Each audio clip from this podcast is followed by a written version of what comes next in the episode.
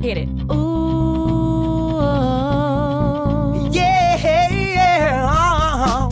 You're listening to Pod Me If You Can. This is Pod Me If You Can, Movie reviews by David and Lloyd. an Australian podcast on your favorite movies. Go to www.podmeifyoucan.com.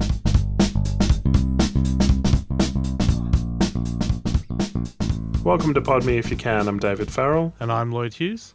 Today's film is the Edgar Wright 2017 film Baby Driver, which he left Ant Man to do and had been a passion project of his since 1994. So we've seen the film, we'll be discussing it with spoilers, so you've been warned. Spoiler warning. Uh, Lloyd, what did you make of Baby Driver? Did you go in with a big crowd? Uh, no, I saw this very late in its run, so I, I didn't have too many people in my audience. What about yourself? Yeah, pretty good crowd. Um, 160, 175 odd people. Pleasantly surprised to find that uh, Edgar Wright had pre recorded something that played before the movie. I'm guessing you didn't have that. I didn't have that at all. So, uh, the Sun Theatre in Melbourne is where I saw it, and uh, he did a very specific, like, hey, thanks very much for coming out. This is my impersonation of him. Thanks very much for coming out to the Sun Theatre. Uh, do not bill me for your speeding tickets. After the film, drive safely. You know, did a bit of that, uh, joking that we'd all be revving our cars, like how we always talk about Fast and the Furious when we saw it. People revving their cars in the um, car park afterwards. He basically anticipated that and I was like, "Thanks very much, really appreciate it," and blah blah blah, and you know, like sixty seconds tops. But Did he do his laugh uh, any any time during the introduction? No, he didn't. I'll have a go. Well, uh, it's great. I've never heard him do it, but um, I listened to the um, audio commentary on Sean um, uh, Hot Fuzz with um, Quentin Tarantino. Yeah. And they, they just talk enthusiastically about really bad crime movies, and I just happen to hear his British accent and his laugh. It's just absolutely contagious. now I should say we're obviously poking some fun here at Edgar Wright, but we probably think he's fantastic. And I'm glad you brought up Quentin Tarantino because this film, it really feels like maybe he's had some help with the playlist, hasn't he? Yeah, that's right. Um, musically, Tarantino did it for Reservoir Dogs, and you know he's famously picking the perfect songs. You know the whistling scene Dar- Daryl Hannah does in Kill Bill, just these memorable moments scored uh, to the perfect song, and basically Baby Driver has you know that added bonus that you'll want to get the soundtrack right away. Did you download it right away? I didn't download it right away. No, I do have a plan to get it, but um, no, I haven't yet. It's all still living in my memory, and um, I didn't know a heap of the songs beforehand, but I'm quite pleasantly humming them along now. You know, It's staying with you. it is, yeah. And um, from the trailer, I'll just say, po- uh, plot point wise, I was very sure that when I saw the trailer for this, that the first score Baby was involved with would be Jon Hamm and his crew, and then I was thinking the second crew, when all the trouble happens, would be Jamie Foxx's crew, and it was a pleasant surprise that it was a mix of the two, because I thought Jon Hamm would have nothing in this film, like that he would be such a bit part, and that Jamie Foxx would be kind of the real villain. And the longer Jon Hamm was on screen, the more I enjoyed it Yeah, he was fantastic. as Buddy, yeah. I was a little disappointed. I'll jump straight into it.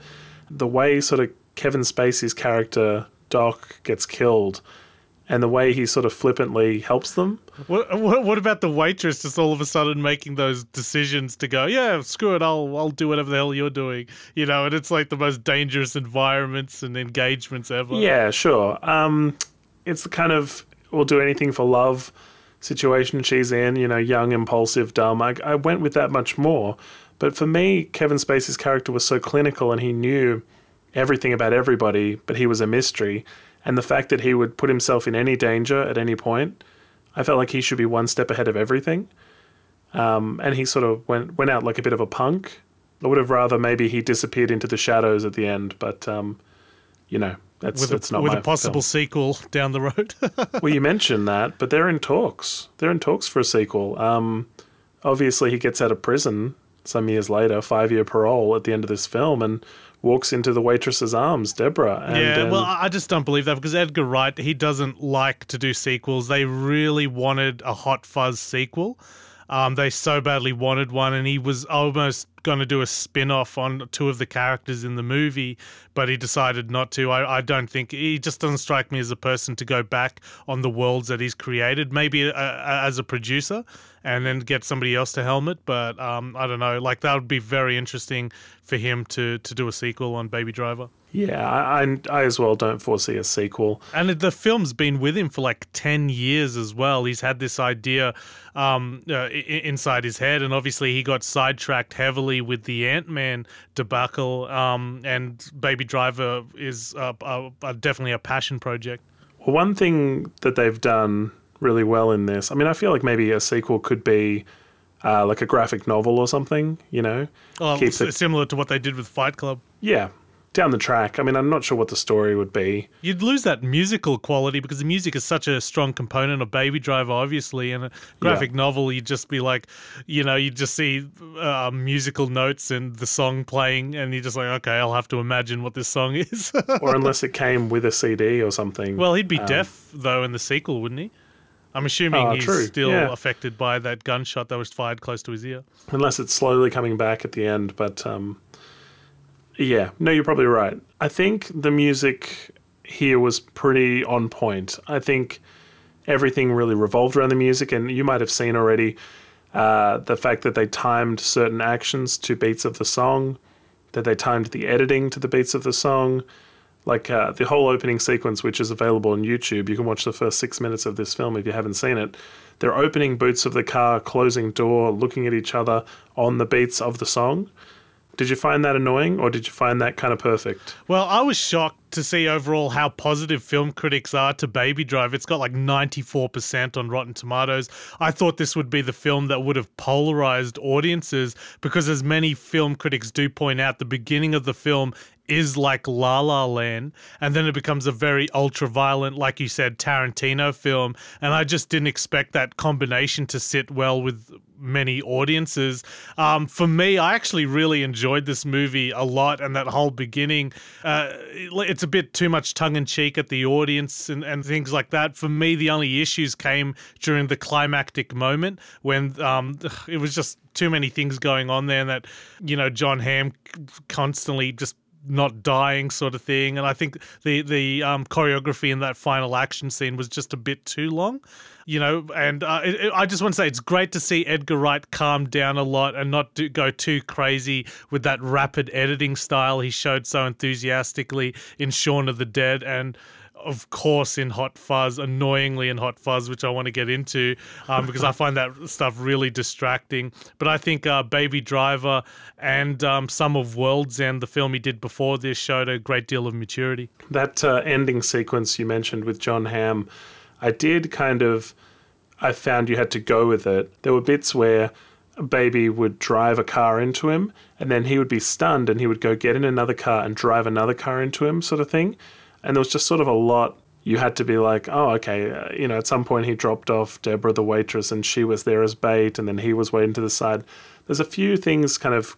I probably need a second viewing of it. Well, it's, uh, you say um, you had to go with it. Um, it sounds like the only part you didn't go with was when Kevin Spacey gets shot. Yeah, well, that was, I guess, a major point for me because I, I did feel like his character was supposed to be smarter than that. Yeah.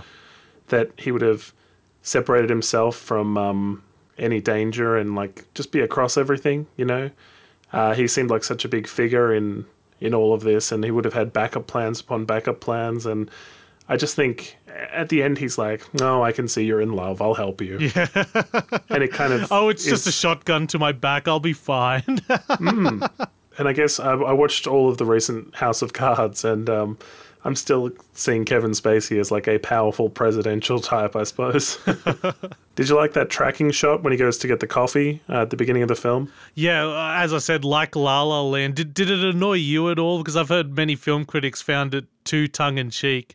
Um, that that whole beginning part. How did you find it? I really liked it. I mean, from the moment he's sitting in the um, heist at the beginning of the film, and everybody goes into the bank, and then he starts singing and dancing and like enjoying the music and turning on the windscreen wipers, at that point, it tells you what kind of film it is. It's saying it is going to be a lot of fun and tongue in cheek and like sets up the tone really well. I think. and then takes a left turn when Jamie uh, Foxx's character comes into it, and it just becomes so violent.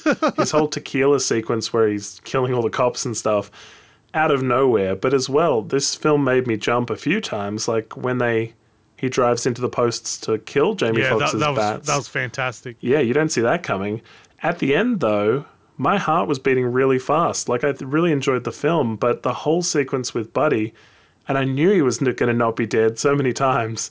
But the whole thing, it just made my heart beat so fast. Like I had this really visceral response to it, all. It, it was fantastic. Uh, really great um, choreography and, and an action set piece. Just Edgar Wright is so obsessive with chase sequences, and he always cites, well, always, I only listen to one audio commentary, and that's Hot Fuzz, but he says he loves chase sequences where it's in the backyard, where it goes through a neighborhood, and he always references Point Break as the greatest um, chase sequence he's ever seen, and he always has to have it in his movies, particularly the Cornetto trilogy, where um, Simon Pegg's hopping over a fence yep. and he's really got that technique, that strategy down, and it really comes to the um, to the forefront here, and particularly with with the bungled climactic, uh, I guess you can't say bank robbery, post office robbery, um, where where it, he's not only running from the, away from the cops and from the robbers, but he's um, also on foot and in the car and and everything like that. And I love it how the, his greatest weapon is taken away from him,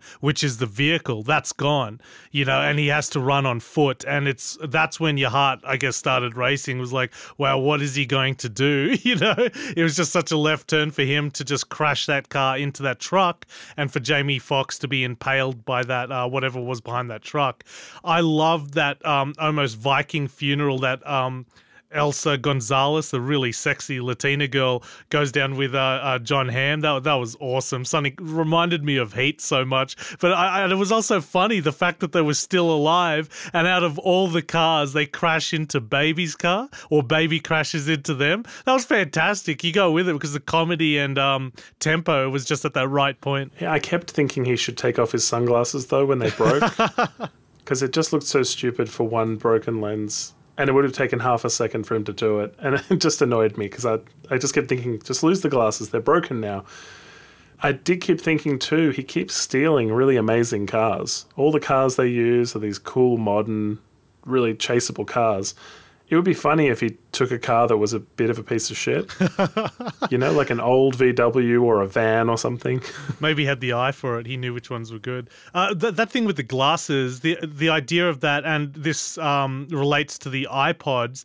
Uh, it, it is a very deliberate choice by Edgar Wright. Is that all the sunglasses he has and all the iPods he has in the film are from the cars he's stolen, and so that's why you know one iPod is um, uh, decorated in a particular way. It's obviously a very feminine style decoration, and all the songs on that iPod are all um, very feminine songs, and that plays that relates to when he of course he meets the waitress for the first time and he plays those those sort of songs sort of play. And um, i guess all the sunglasses are a representation of all the cars he's stolen a very particular choice. And i also like um, that idea that it's almost like a very analog type of technology that's present throughout this whole film. They use burner mobile phones rather than smartphones, and I guess that's a technique, a strategy that all criminals have. So those phones don't have GPS, so the cops can't identify them. I think that's just a standard practice that criminals do. But uh, particularly when he makes the music. And Yeah. he uses like all kind of MIDI equipment, and he tapes them to um, to cassette. Um, that was a very particular choice, and I like that. I really like that style. And the whole was he slow, you know, remixing them and everything. How he quickly records her when she's singing a song in the in the uh, cafe or restaurant that she works in. Yeah, it was all there was a lot of detail to the world. The way he hid his hid his money in the floorboards. Yeah, the the detail in the iPods, like you say, that he's stolen from vehicles.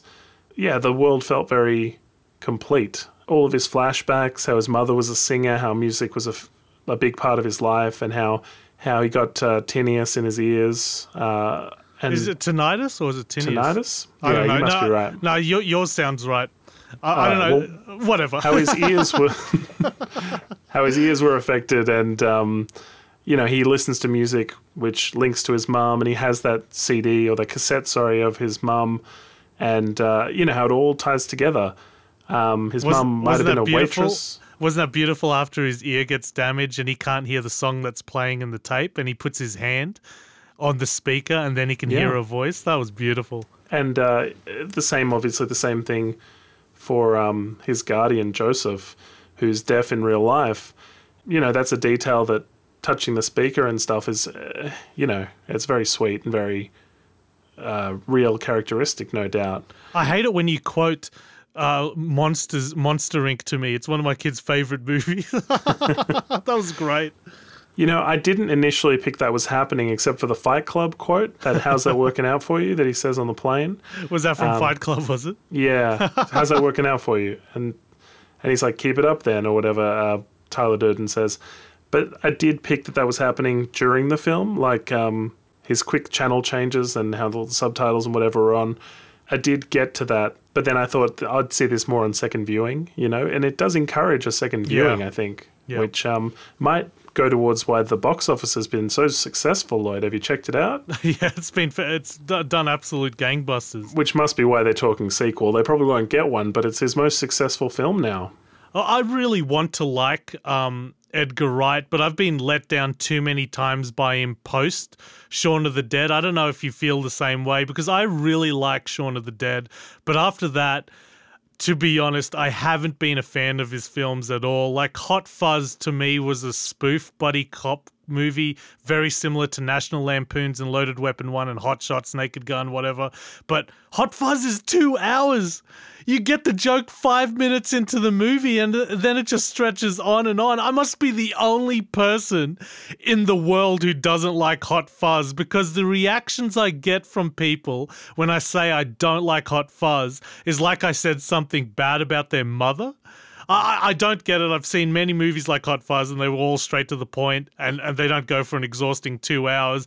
And annoyingly, all throughout Hot Fuzz, Edgar, Edgar Wright has that really rapid editing flash style, those close ups, and you, you know people love it, but I find it very distracting. Um, he's obviously an extraordinarily talented filmmaker that layers his images with. There's so many things going on with with all his images and all his scenes, but I, I don't know. I, am I'm just the guy who's who's really believes good filmmaking is one you don't notice, and if you notice it too many times, it takes you out of the movie.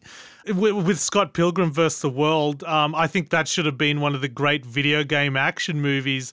Um, like with Edgar Wright's style was really incredible in that movie, but I just didn't like any of the characters. I don't know how you felt about Scott Pilgrim, but it's gone down as one of the great cult movies. Well, I'll start with Shaun of the Dead. I really enjoyed it. It did take me a while to see it just because, I don't know, I, I didn't see it in cinemas. I saw it on DVD or video. But um, when I got to Shaun of the Dead, I really enjoyed it. And uh, I really liked the cast. I liked the interactions.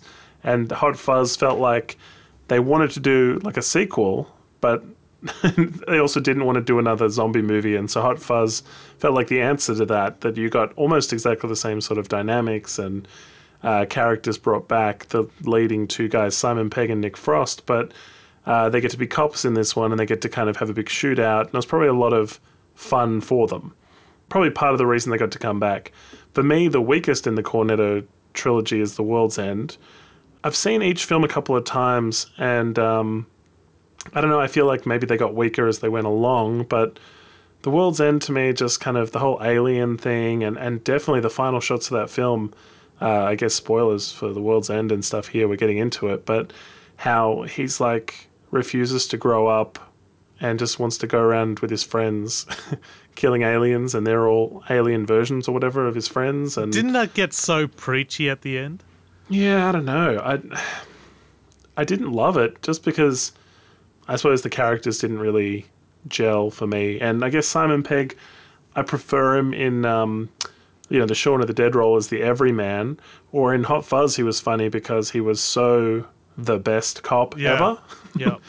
Whereas in The World's End, he's kind of just a dickhead. Well, and I, I saw The World's End in the best possible way. I didn't know anything about the twist.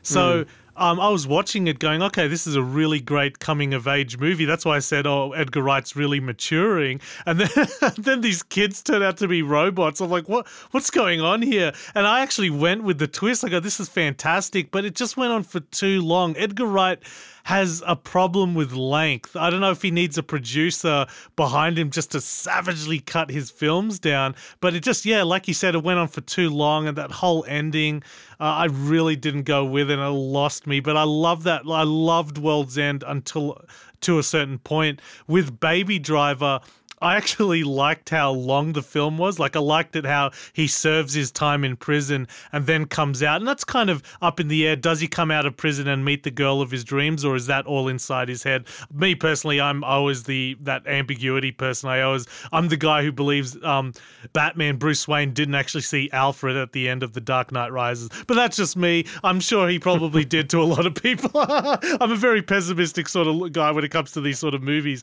But uh, I actually really enjoyed um, Baby Driver. He has so much maturity um, in this film, and I love it how he does serve the time, and everyone gets to speak their part. How good of a character uh, Baby is. I was actually going to say the actor's name then.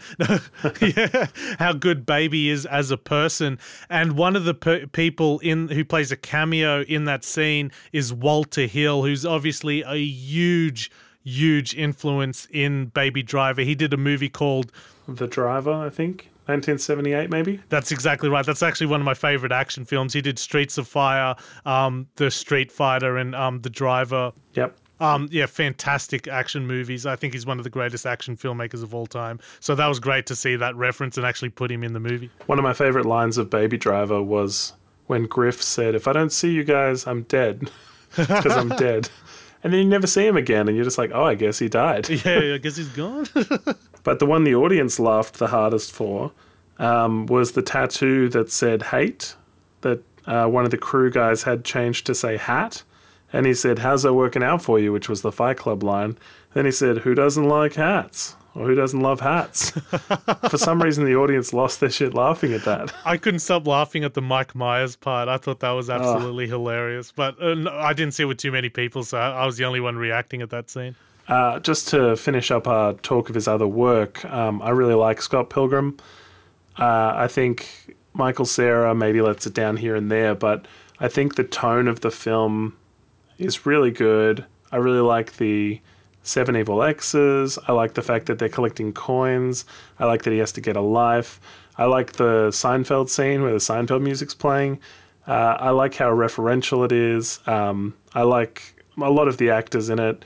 I like seeing Brandon Routh and uh, Chris Evans in those minor roles and Ramona Flowers. And really, I've rewatched it a few times and it's uh, it's a cult film for a reason, but I, I can only watch it for 20 minutes and certain action scenes. Like, I love the style. I just hate it how there's seven boyfriends he has to fight and it goes on forever. And Michael Cera, he's such an awful character in the movie. He's just a not a likable person at all. Like, I wasn't, and the movie wants us to root for him for, root for, for, for two hours against seven boyfriends. I, I just couldn't go with it. But the style Edgar Wright pull, pulls off in that movie is outstanding. That that was such a huge failure. I don't think he really recovered. Like that should have been the movie that made his mark on America, um, on the American audiences, and that movie failed so bad. I I, I think it.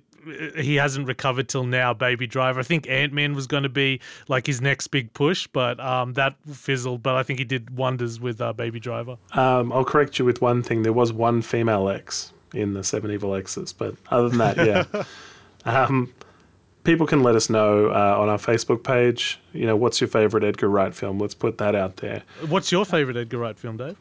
I mean, Shaun of the Dead has a special place. Yeah, I'm, I'm going Shaun of the Dead and Baby Driver, but Shaun of the Dead. Yeah, I mean, I I really like Scott Pilgrim though. Um, and now I think after a second viewing of Baby Driver, I might be in a position to say Baby Driver just because I really liked it. Well, you can't have Scott Pilgrim after what I said, so that's it. Well, maybe Shaun of the Dead, maybe Baby Driver, but I, I still hold um, high regard uh, no, for I, I respect that. There's just the shots in the laundromat where every single dryer and washer was going, and they had different colored tops and everything. That was the most La La Land moment for me. um, the most choreographed kind of let's dance around, let's sing, and you know. I thought the this- the opening was for me when he gets the coffee. Uh, I mean, that felt like almost a extended title sequence.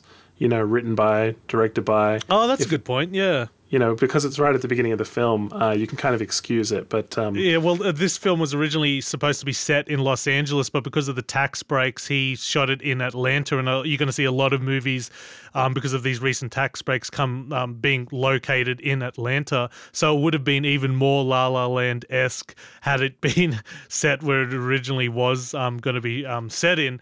Um, but it's just by just fortunate um, that it was shot in Atlanta, and it's great too because Baby Driver, as far as I'm concerned, preceded La La Land by a long time, only because Edgar Wright had it in his head for ten years. I really like that music is coming into film in this way, though. I mean, I like La La Land, I like this. It's not exactly a musical in the traditional sense. We're not watching Mary Poppins' Sound of Music, you know, where they break into song. But just the songs all play like a part in the film, though. They're like another character. It's like lighting.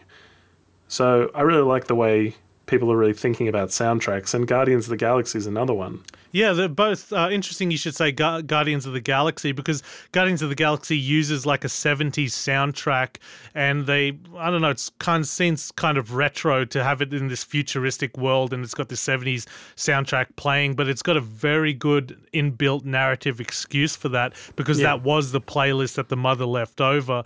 And I feel they did get away with it very well in Baby Driver because these songs are the songs that are left over in these iPods. So it's this very eclectic.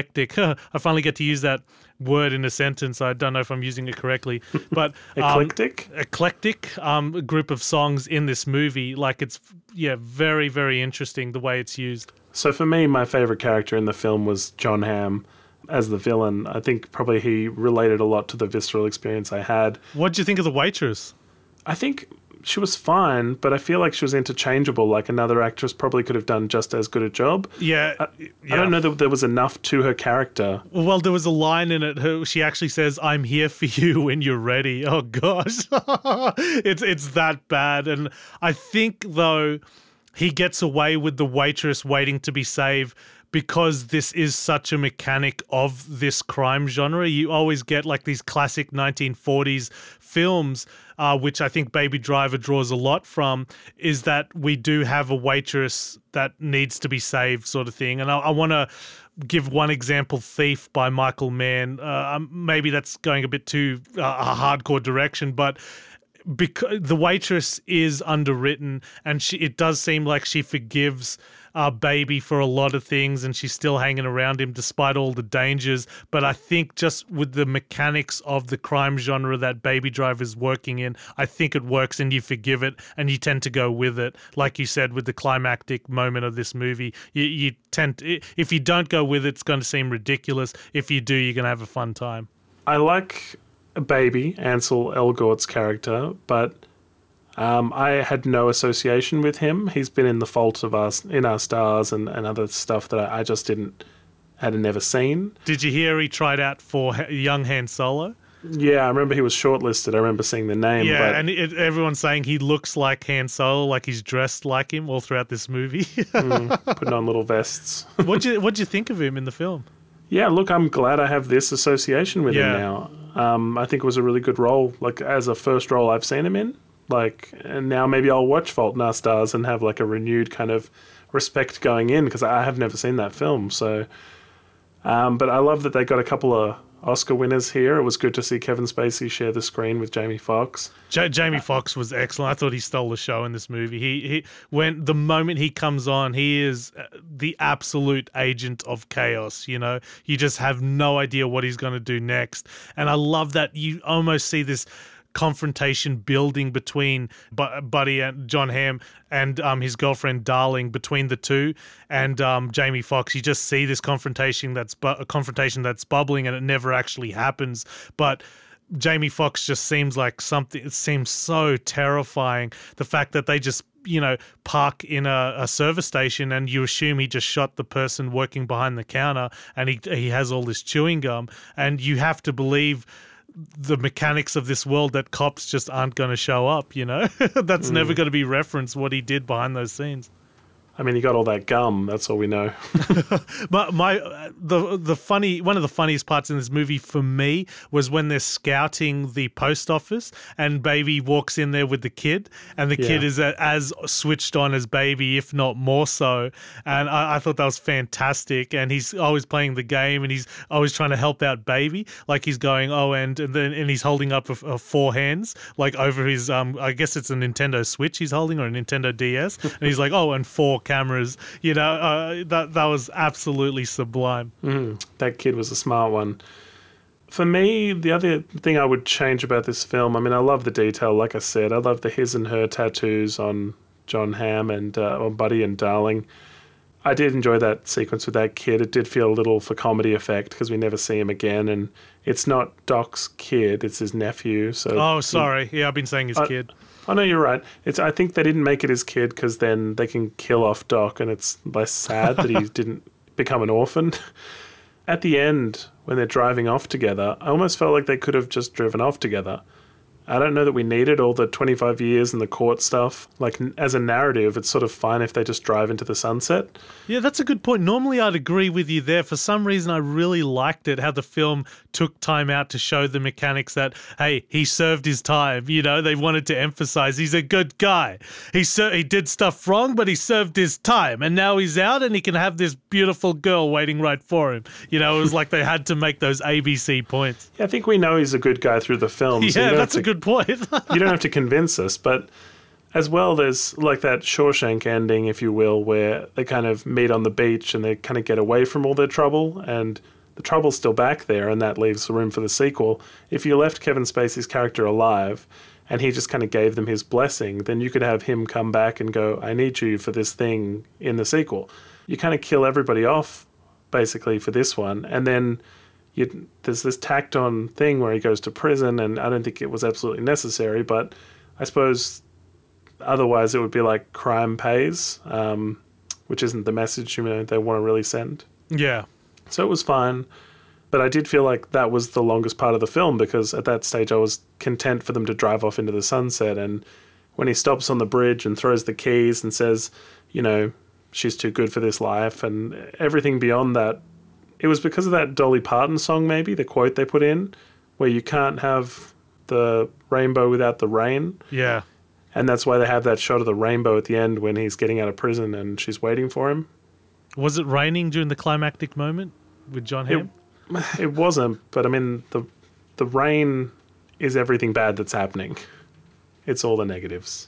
Yeah, I'm, I'm. I just want to reiterate. I'm just so impressed with how well Baby Driver is going because I really just after coming out of the movie, I just thought, man, poor Edgar Wright. People are going to hate this movie. You know, the poor guy can't get a break. He's had Ant Man, and now this is going to be a disaster. But I really enjoyed it, and this is because the mixture of ultra violence, mainly embodied with Jamie Foxx's character, and how chaotic he is, and how violent all his actions were, and then of course the La La Land esque um, dancing sort of sequences um, I, I just thought would polarize audiences completely. But I'm really happy to see Edgar Wright get a you know a massive hit on his hands. That's fantastic. Hundred percent. And I loved the editing of this film. I loved the way the soundtrack complemented the visuals, and uh, the red lighting on Jon Hamm in the car, in the cop car, in the final sequences. I loved that as well.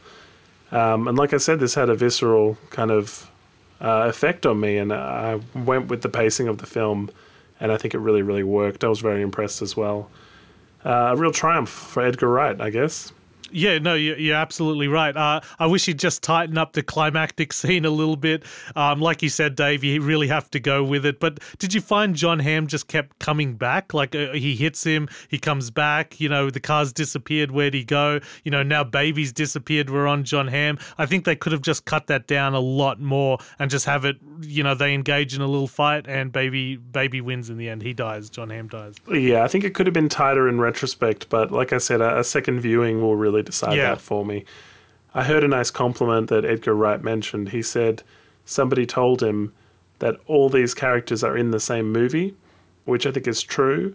You know, no one's overacting, everyone's got the tone of their characters.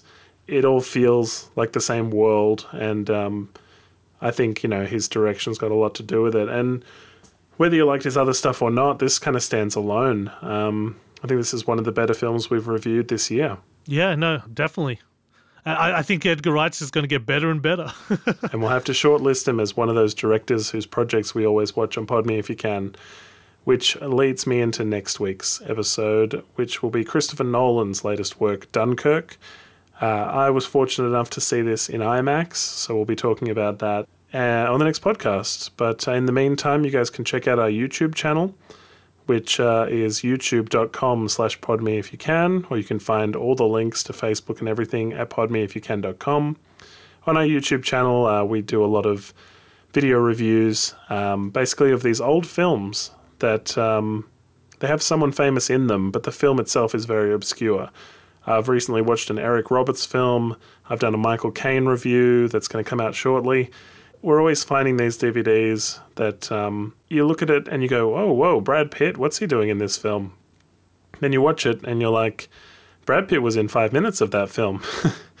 or, uh, you know, there's a reason nobody's heard of this garbage. It's, you know, obviously they're they're very interesting films to get into, and uh, I thoroughly I thoroughly enjoyed watching them and basically cutting down to five or six minutes everything that's right and wrong about this and giving you a decent review of the film. So. Uh, did check you, them out. do, do you a- really enjoy watching the films, Dave? you know, I laugh. I laugh very hard in some of these, and uh, find joy in um, in a lot of the films. I watched a really good one recently. I don't want to spoil what it was, but um, everything until the last sort of five minutes of it was really good. Uh, I can't believe some of them have never been heard of, but then there's obviously a massive portion of them that you're like, how did this even get made? People can check those out and make up their own minds. Um, some of them have been really popular, which has been great, and we really appreciate all the likes and listens. And um, until next time, uh, we'll be watching Dunkirk. We'll get you to check that out as well, and we'll talk to you next week. Hit it. Ooh,